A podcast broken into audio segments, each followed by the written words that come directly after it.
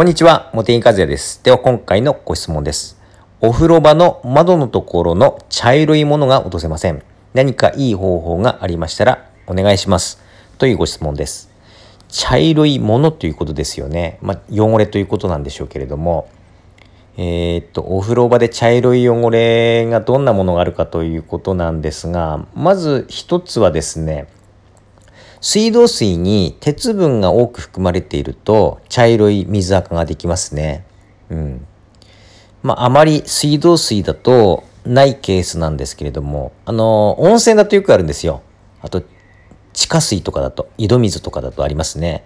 温泉だと海側はですね、よく鉄分が多くて茶色になったりしますね。はい。まあそういった茶色の水垢ということがまず一つ考えられますね。それとですね、あと、サビ。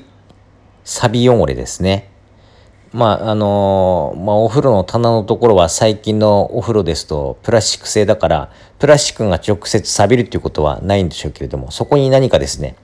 ヘアピンとか、あとは金属製のものをうっかり置きっぱなしに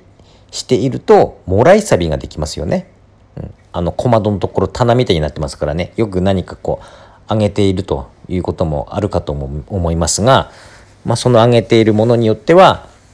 もらい錆ができてしまうということも考えられますよね。はい。で、まあ、それ以外もですね、まあ、皮脂汚れも、ま茶色くなったりすることもあるでしょうし、まあ、カビもですね、見え方によっては、赤カビみたいなのと黒カビのようなのがですね、入り混ざって茶色く見えたりすることもあるでしょうけれども、まあ、プラスチック素材にですね、あの、カビとか皮脂汚れがついても、まあ、頑固ではないので、あの、落とせなくて困るっていうところまではいかないと思うんですよね。だから、うん、茶色い水垢か、もらい錆なのかなというふうに思うわけなんですけれども、あの、どちらにも、あの、効果的で、そして、あの、比較的簡単にご用意できるものということになりますと、クエン酸ですね、クエン酸。クエン酸は酸性ですので、えっ、と、サビ汚れ落とせます。あの、10円玉とかクエン酸水に入れるとピカピカになるじゃないですか。あれと同じで、あの、赤サビもですね、あの落ちますから、あの、まずクエン酸を試されるのがいいと思いますね。あと、水垢もですね、鉄分が原因の水垢もある意味、まあ、酸化鉄の一種ですから、まあ、同じですね、サビと似たようなところがありますから、クエン酸で落とせるということになります。はい。で、どうやって掃除するかというと、まずはクエン酸を40倍に厚めのお湯、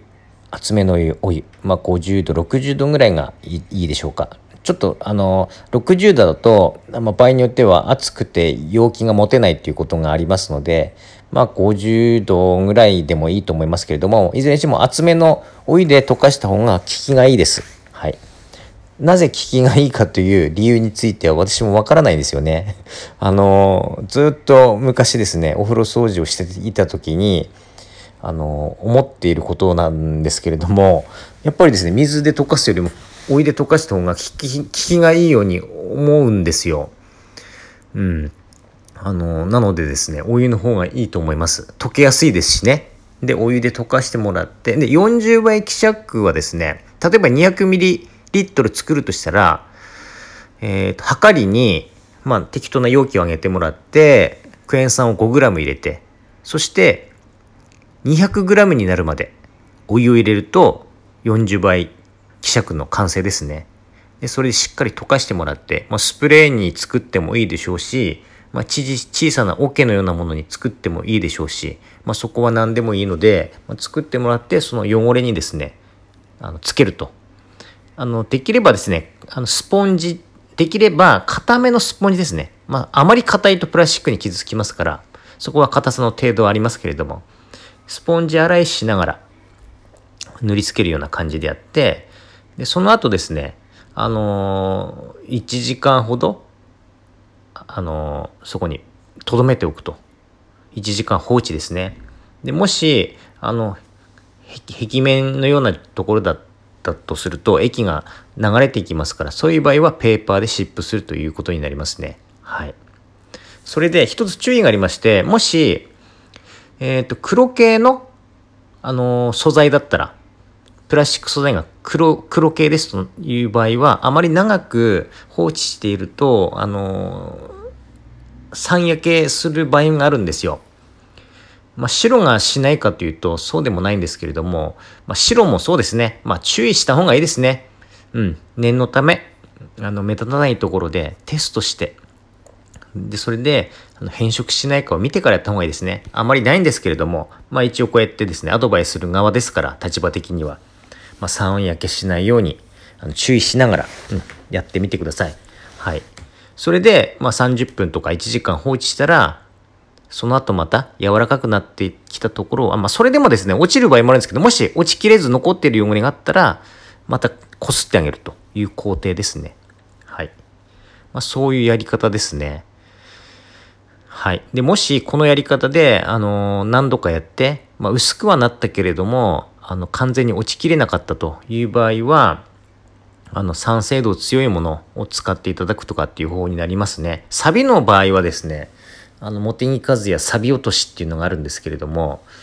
あの、それすごくもらいサビ、あの、よく聞きますから、まあそういったのもあります。専用のものを使うか、もしくは酸性度を高めるかと。